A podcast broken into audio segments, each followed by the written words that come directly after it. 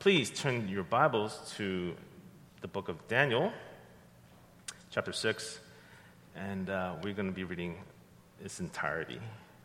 So when you get there, please rise as we read God's word.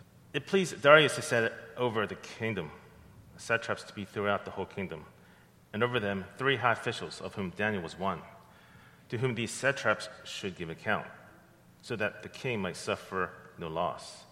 Then this Daniel became distinguished above all the other high officials and satraps because an excellent spirit was in him. And the king planned to set him over the whole kingdom. Then the high officials and the satraps sought to find a ground of, for complaint against Daniel with regard to the kingdom. But they could not find no ground for complaint or any fault because he was faithful, and no error or fault was found in him. Then these men said, We shall not find any ground for complaint against this Daniel unless we find it in connection with the law of his God. Then these high officials and satraps came by agreement to the king and said to him, O king Darius, live forever. All the high officials of the kingdoms, the prefects and the satraps, the counselors and the governors are agreed that the king should establish an ordinance and enforce an injunction that whoever makes a petition to any god or man for 30 days, except to you, O king, should be cast into the den of lions.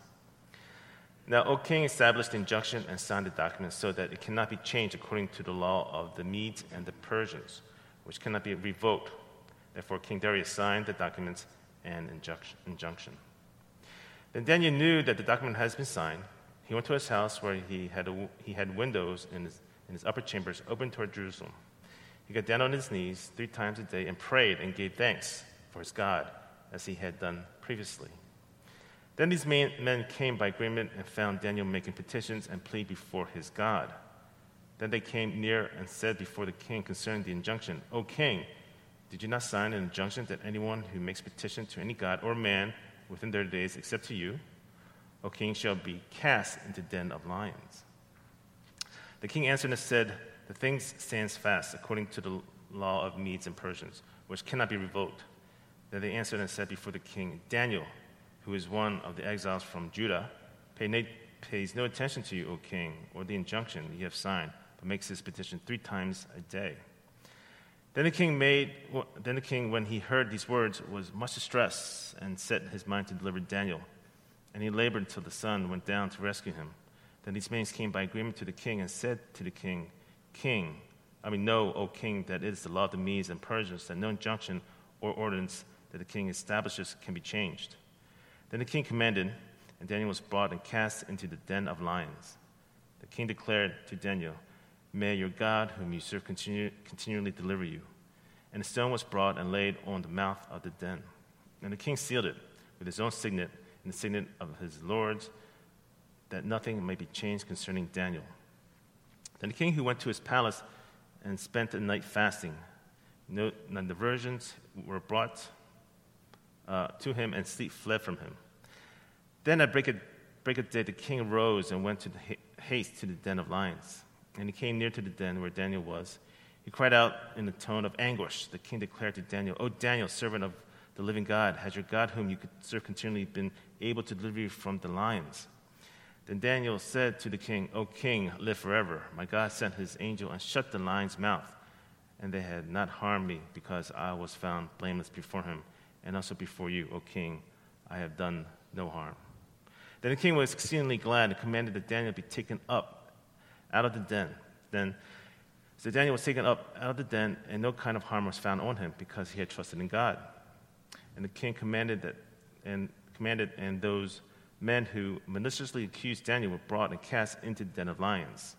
They, their children, their wives, and before they reached the bottom of the den, the lions overpowered them and broke all their bones in pieces. Then King Darius wrote to all people, to all the peoples, nations, and languages that dwell in all the earth, Peace be multiplied to you. I made a decree that in my royal dominion people are not to tremble and fear before the God of Daniel, for he is the living God, enduring forever. His kingdom shall never be destroyed, his dominion shall be to the end. He delivers and rescues, his works, signs, and wonders in heavens and on earth he who has saved Daniel from the power of the lions. So this Daniel prospered during the reign of Darius and the reign of Cyrus the Persian. This was a reading of God's word. Thanks be to God. Father in heaven, we thank you for this day, for being able to gather to worship you and to find rest for our souls. We ask, Lord, that you would open our ears, open our eyes, and soften our hearts to grasp the things that you have set aside for your holy people. We ask that you would show us Christ, that you would soften our hearts in trust, so that we may repent of our sins, be led to deeper faith, and desire joyfully to draw near to you in prayer. We pray this in Jesus' name. Amen. We finished our sermon series. We started all the way in the summer, and for some of us, maybe this felt too long, and for some, maybe this happened quickly. We wrap up here in chapter 6 in the book of Daniel, and we come to a story that many of us probably know very well. And the difficulty of passages like this is sometimes the familiarity of it kind of have make us glance over it or maybe just kind of sit and say, "Yeah, yeah, like okay, oh, I remember that," without really learning from it in a fresh way. And so I want to remind us that as we look at chapter 6, we look at Daniel, and he is around 70 years old. 70 years old. And through all the, the years as he's serving in Babylon, through all the tests and trials, we see something very similar here through the story of Daniel and the lion's den.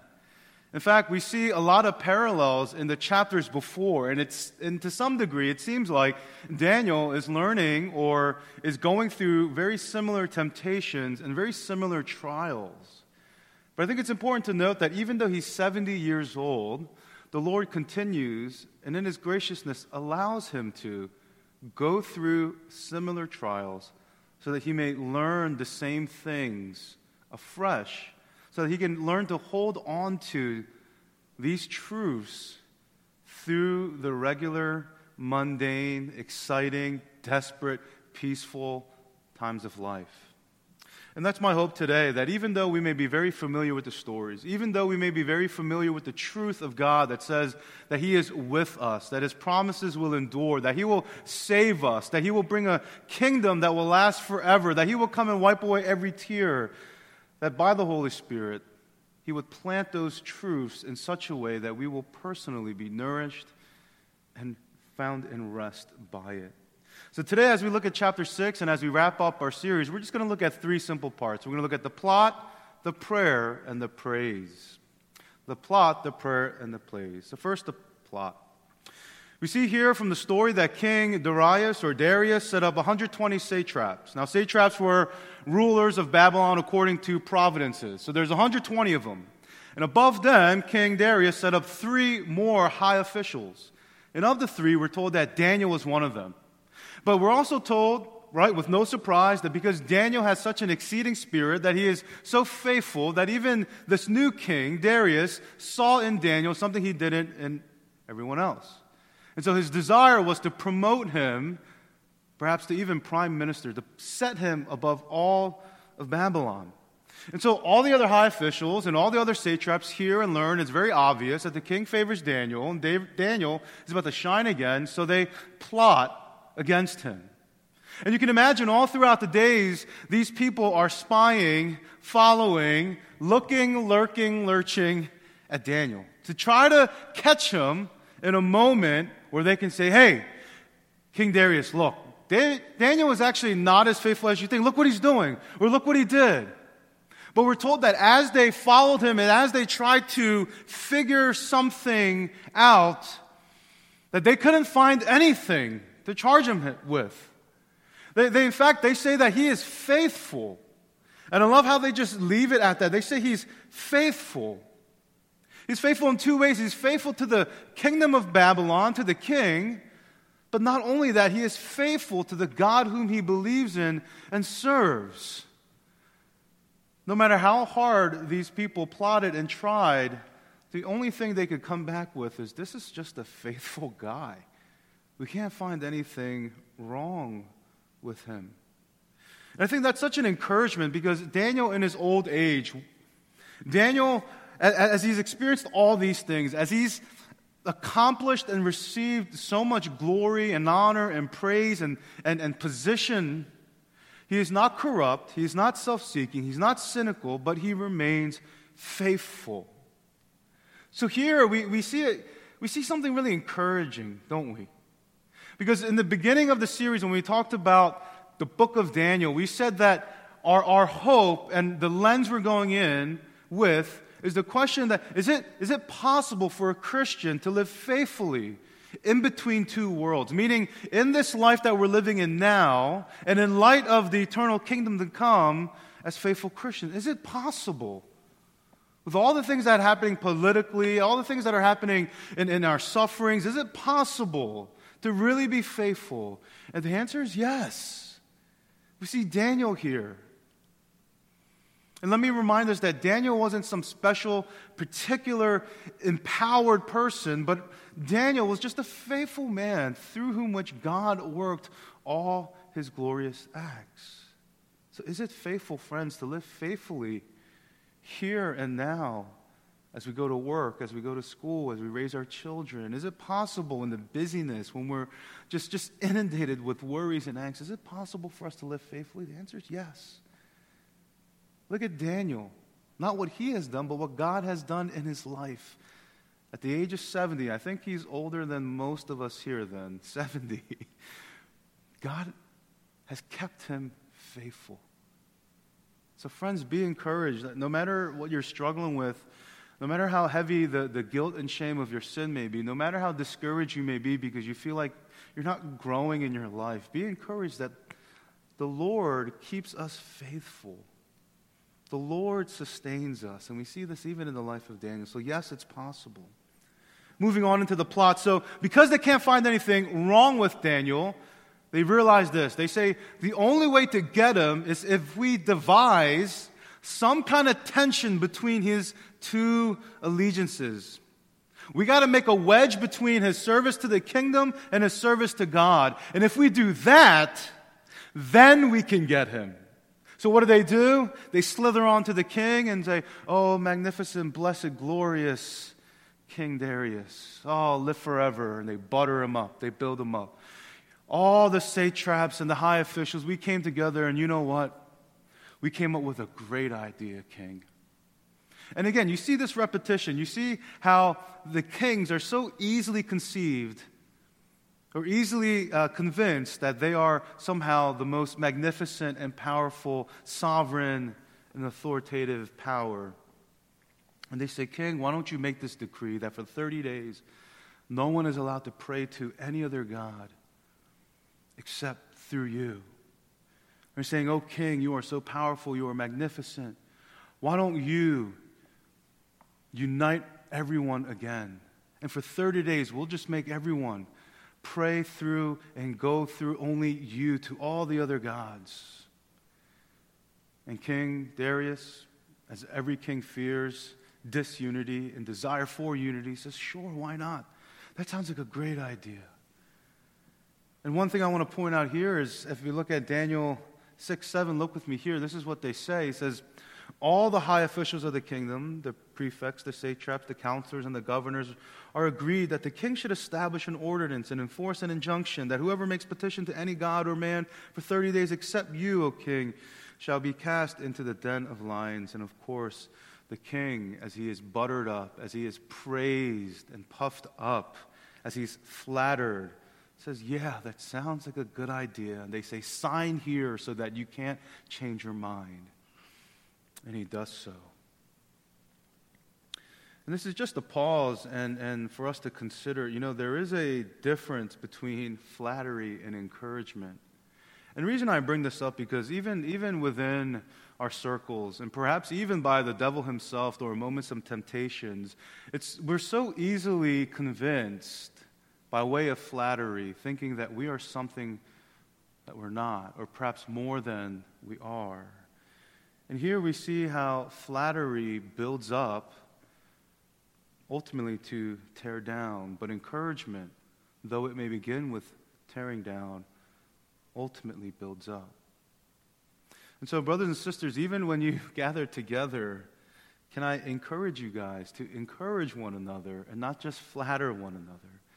Encourage one another with genuine encouragements of truth and reminders. It often comes in such subtle ways, doesn't it? In slithering ways, even in our own thoughts as we're tempted. That we should do certain things because you know what? We deserve it. Because we're great. Because through us, so much can happen in our workplace, in our churches, in our families. We should, we should put our foot down and, and, and, and make these decrees. But, friends, remember those who walk in pride, the Lord is able to humble.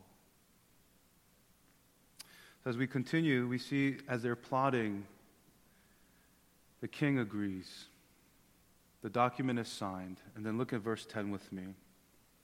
When Daniel knew that the document had been signed, he went to his house where he had windows in his upper chamber toward, open toward Jerusalem.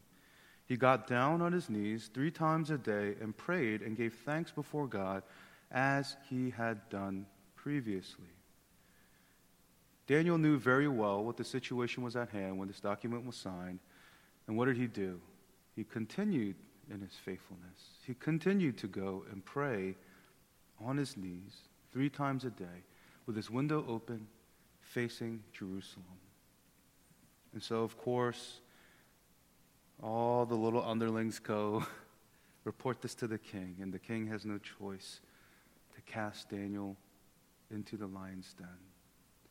But he says something interesting here. If you look in verse 16 to 18, the, then the king commanded, and Daniel was brought and cast into the den of lions. The king declared to Daniel, May your God, whom you serve, continually deliver you. It continues, it's not here, but follow along. Says, And a stone was brought and laid on the mouth of the den. And the king sealed it with his own signet and with the signet of the Lord's, that nothing might be changed concerning Daniel. Then the king went to his palace and spent the night fasting and so forth and so forth. And he comes back the next day. He says, Daniel, has the God whom you serve delivered you? And Daniel responds, O king, live forever.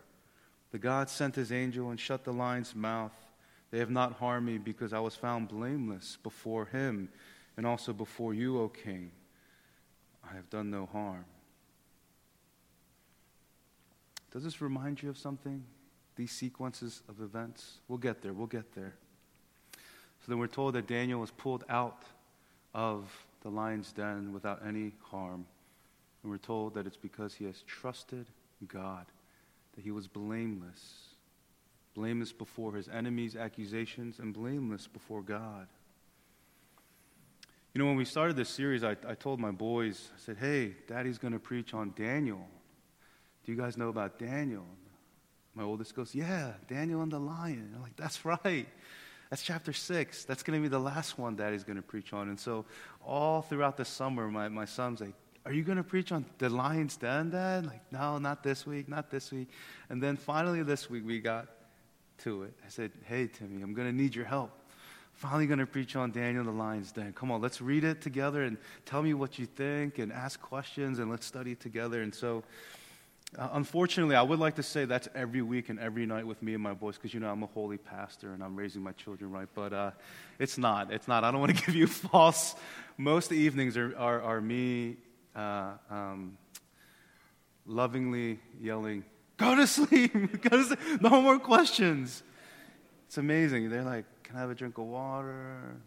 Can I use the bathroom? Can I have a hug? They get so, can I have a hug? They'll come back out of bed. I just want to give you a kiss. I'm like, oh, come on. And then something, the weirdest, the last card they pull, sometimes they're like, oh, I have to poop. I'm like, no, you don't. No, you don't. You went three times today. I already know it. Anyways, anyways, that's the reality. But this week, the Lord has blessed us, allowed, allowed us opportunities to, to go through the Bible together, particularly this story. And, and we read three different translations, right? I was running out of ideas. I didn't want to Google crafts or anything. We'll leave that to the Sunday school. But we read uh, a children's kind of ESV version of the Bible, and then we read two children's books. Uh, first was the God's Story for Me, which I, I recommend, also the Jesus Story Bible.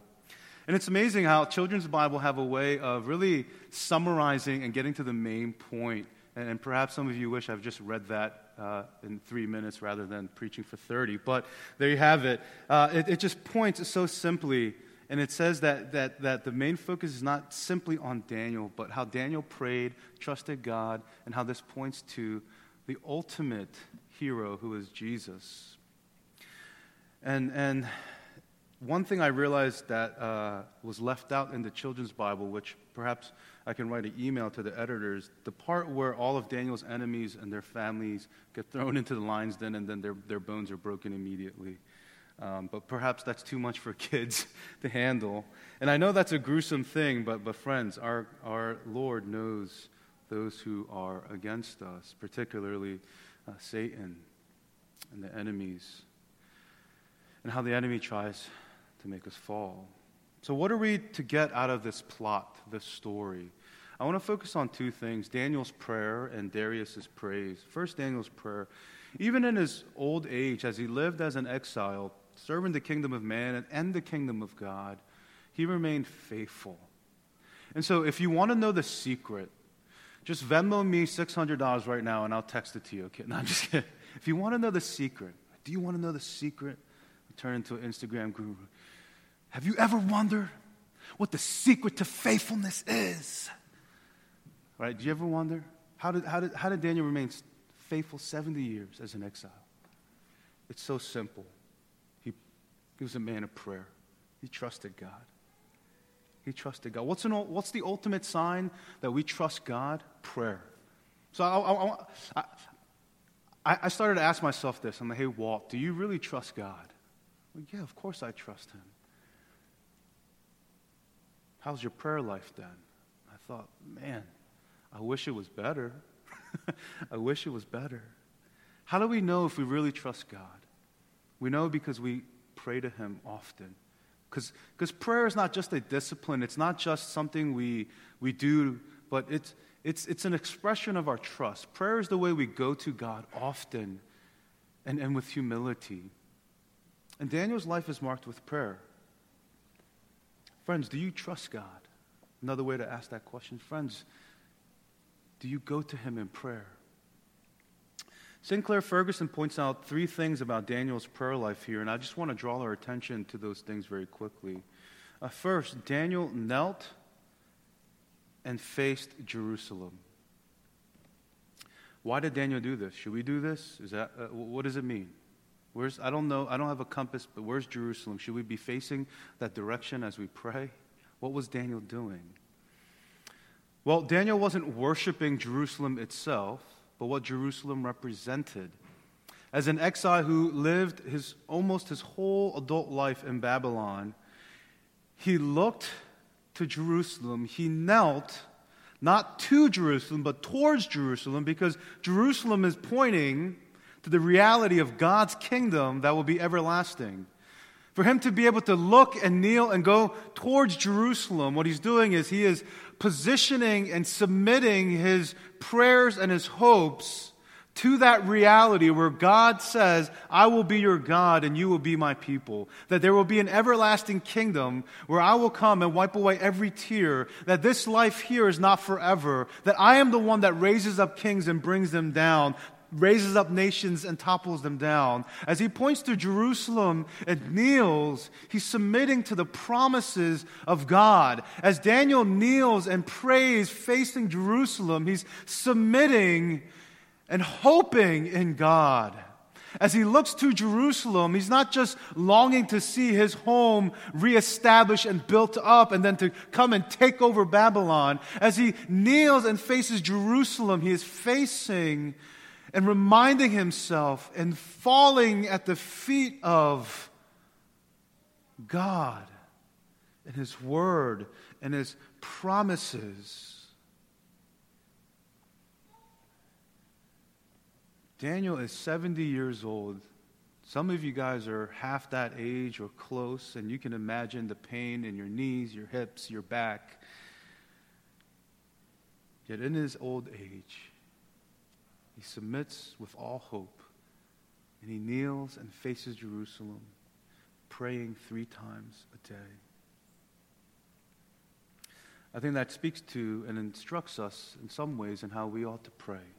No, we don't have to pray to a certain direction or to a certain building. But when we go to God in prayer, it's a, it's a submission of hope as we go to Him, holding on to His promises as we go to Him, looking at Christ, the cross, his word, his promises, one another, the kingdom that is to come. And we look at these eternal promises of God as we kneel down and submit with hopefulness and pray.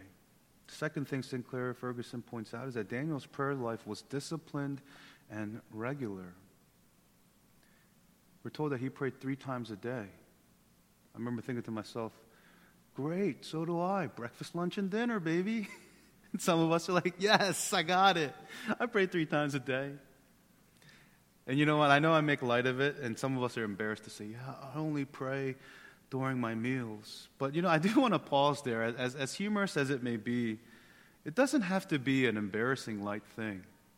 If you pray three times a day, at least at breakfast, lunch, and dinner, praise the Lord.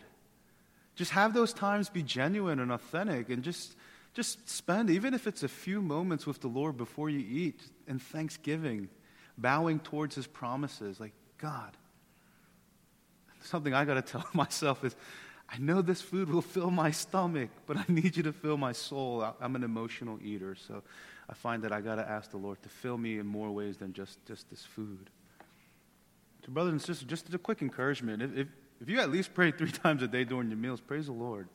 And if you don't, maybe, maybe that's a nice little uh, structure to, to follow. But we're told that Daniel prays with discipline and regularity. And if he didn't, his enemies wouldn't even been able to plot against him. If, if, if, prayer in his life was simply just sporadic, something he did when something happened or, or something terrible went on, then they would have no idea that, you know what, this is where we can pin him. But he was so faithful, he was so disciplined and regular to the point where his ad, adversaries saw him and said, you know what, that's where we can get him. Look at him. Every single day, three times a day, this guy goes and prays every day without fail. This is where we'll get him. And we see that Daniel's prayer life is indeed disciplined and it's regular. As soon as that was signed by the king, Daniel, it wasn't as if Daniel went on and, and started a social movement. Oh, the government is persecuting us. The government is doing this. We got to pray now and start a prayer movement, which is not necessarily a bad thing. But we see Daniel in response, he just goes, Well, it's time to pray almost as if nothing changed for him. It's time to go pray to the Lord. It's time to go be reminded of, of what God's promises are, even in light of this. And we see a disciplined regularity in the prayer life of this believer, even in the face of a shocking event, knowing full well that if he remains on schedule, remains disciplined and regular in prayer, that he'd be thrown into the den of lions. But he goes. He continues in faithfulness. Now, there's something to be spe- uh, said about spontaneous prayer and joining in prayer together when a specific event happens. And we should do that. When we hear things on the news, when something in our lives happen, we should spontaneously gather in prayer. But I think foundationally, there ought to be a regular and disciplined practice of prayer. Why? Because prayer is ultimately how we grow in trust with God. I don't have it quoted, but this is what Sinclair Ferguson says here. There can never be spontaneity in any sphere without discipline. What seems so free and spontaneous in a musician's performance or an ath- athlete's brilliance is always the fruit of hours, days, months, and years of regular discipline and practice. Discipline and regularity are vital keys to success. That is no less true of the spiritual life. It is certainly true of prayer. Contrary to what so many people mistakenly assume, it is a fundamental mistake to pray only when one feels like it. Instead, the regular habit of prayer underlies spontaneous overflows of prayer. So, friends, if you want to grow in your prayer life, in your trust in God, and even when you are not feeling it, discipline yourselves in knowing that when we do, the Lord is so good to meet us. When we draw near to Him, He draws near to us. The last thing, Daniel's prayers were filled with thanksgiving. Thanksgiving. I imagine as he went back to his room knowing that the king has signed this new junction, knowing that full well after he's done praying, he's probably going to get thrown into the lion's den. I would imagine Daniel going and saying, Lord, strike down my enemies, those who plot against me. Will you bring justice and righteousness? Will you vindicate me? Which, which would have been fine, and we see the psalmist do that often. But we're told that he goes to his room and with a heart filled with thanksgiving, he prays to God. And I think in our Christian culture, we've gotten good at trying to pray authentically, like the psalmist, with our emotions and our feelings, and in some ways receiving counsel and therapy through the Spirit in our prayer, and that's great. I think one thing we probably often lack, and I know I do in our prayer, is a genuine heart of thanksgiving a prayer that's saturated and, and, and centered around thanksgiving. And the Bible often puts thanksgiving as, as, as the heart posture when we go to the Lord in prayer. And so perhaps when Daniel went to the Lord in prayer, his heart filled with thanksgiving, even though he may have been anxious, he was recalling the times of his youth when he was in the king's court and he denied the food from the king's table so that he would not be defiled. Perhaps he's being reminded and thankful for how the Lord sustained him through those early years as an exile. Perhaps he's, he's going back and he's remembering and, and being filled with thanksgiving once more as, as, as he realizes that it was God the one that God was the one that helped him interpret these dreams and give wise counsel to the king. Perhaps he's going back and remembering and how God even saved his friends as they were in the fiery furnace. Perhaps he's going back and remembering, being filled with thanksgiving, that, that even when the mysterious writings on the wall was there, that God allowed Daniel to interpret these things. Perhaps God is reminding Daniel at this moment, too, that he is there now Lion's den, Daniel? Fear not. Daniel, filled with thanksgiving, goes to the Lord in prayer. Goes to the Lord in prayer. The den was filled with lions, but his heart was filled with thanksgiving. I think this instructs us to some degree. When we are afraid, when we are unsure, when we are anxious, that going to the Lord with hearts reminded of who He is and His faithfulness, with hearts of thanksgiving, secures us once more. So God saved Daniel. Daniel's adversaries suffered at the hands of their own devised plans. And ultimately, the last point, Darius praises the Lord. Again, one thing we wanted to stress through our series in the book of Daniel is that Daniel himself is not the main character. The kings of Babylon are not the main character. But the main character of the book of Daniel is God. And all the things in the book of Daniel points to God and ultimately through Christ. And after Daniel was brought out with no harm, we see once more another king coming to the realization that there is a greater king above him, the king of heaven. And in verses 26 to 27, this is what King Darius says I make a decree that all my royal dominion people are to tremble and fear before the God of Daniel, for he is the living God, enduring forever. His kingdom shall never be destroyed, and his dominion shall be to the end. He delivers and rescues, he works signs and wonders in heaven and on earth. He who has saved Daniel from the power of the lions. So we see here that even the story about Daniel and the lion's den about King Darius points to Jesus. We said in the beginning that Darius' desire was to be the one mediator for all the people to all the gods, but we see Jesus is the one true mediator to the one true God. That Jesus is the one by which the veil was torn and we have full access in trust and in prayer and intimacy with God. We see so many parallels of how Darius and Pontius Pilate and Daniel and Jesus and the tomb and the den overlap.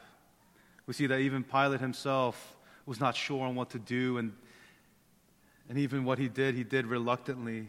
We see that there was no fault in Jesus that anyone could find, but the laws of the Jews demanded such and such. And we see that as Daniel went into the lion's den, the Lord sent an angel to shut the mouths of the lions and provided protection for Daniel. Yet we see in Jesus, he first endured death, real death, so that you and I would only cross the shadow of it. And then and only then was he raised up, and the mouth of the grave was shut, so that we know that through Jesus, God continually saves all those who belong to him. That's what I want to leave on today that God is the God who continually saves. That it wasn't just in the moment of our conversion, in that moment when we cried out in desperation, that one time, but all throughout our days 70, 80 years of our lives that God is the one who continually saves us in Jesus. That He reminds us as we go to Him in prayer of His faithfulness, of His promises, and His love for us. See, Jesus is, as they would say, the true and better Daniel, who does not simply faithfully pray and ultimately trusts in his heavenly Father, but he's better in that he prays and intercedes for you and I as he sits at the right hand of God, always interceding for us, as we're told. So, friends, as we conclude the book of Daniel, as you study it in the future years to come, perhaps as you walk through it with your children, trying to get to bedtime, will you see Christ?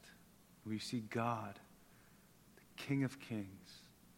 God who is sovereign over everything in our lives, everything in your lives, no matter what happens, what power or authorities may be above you, that He is able to save, that He has a plan, and that in Jesus there is someone always praying for you, interceding, that in Jesus you have someone who's continually walking with you and saving you.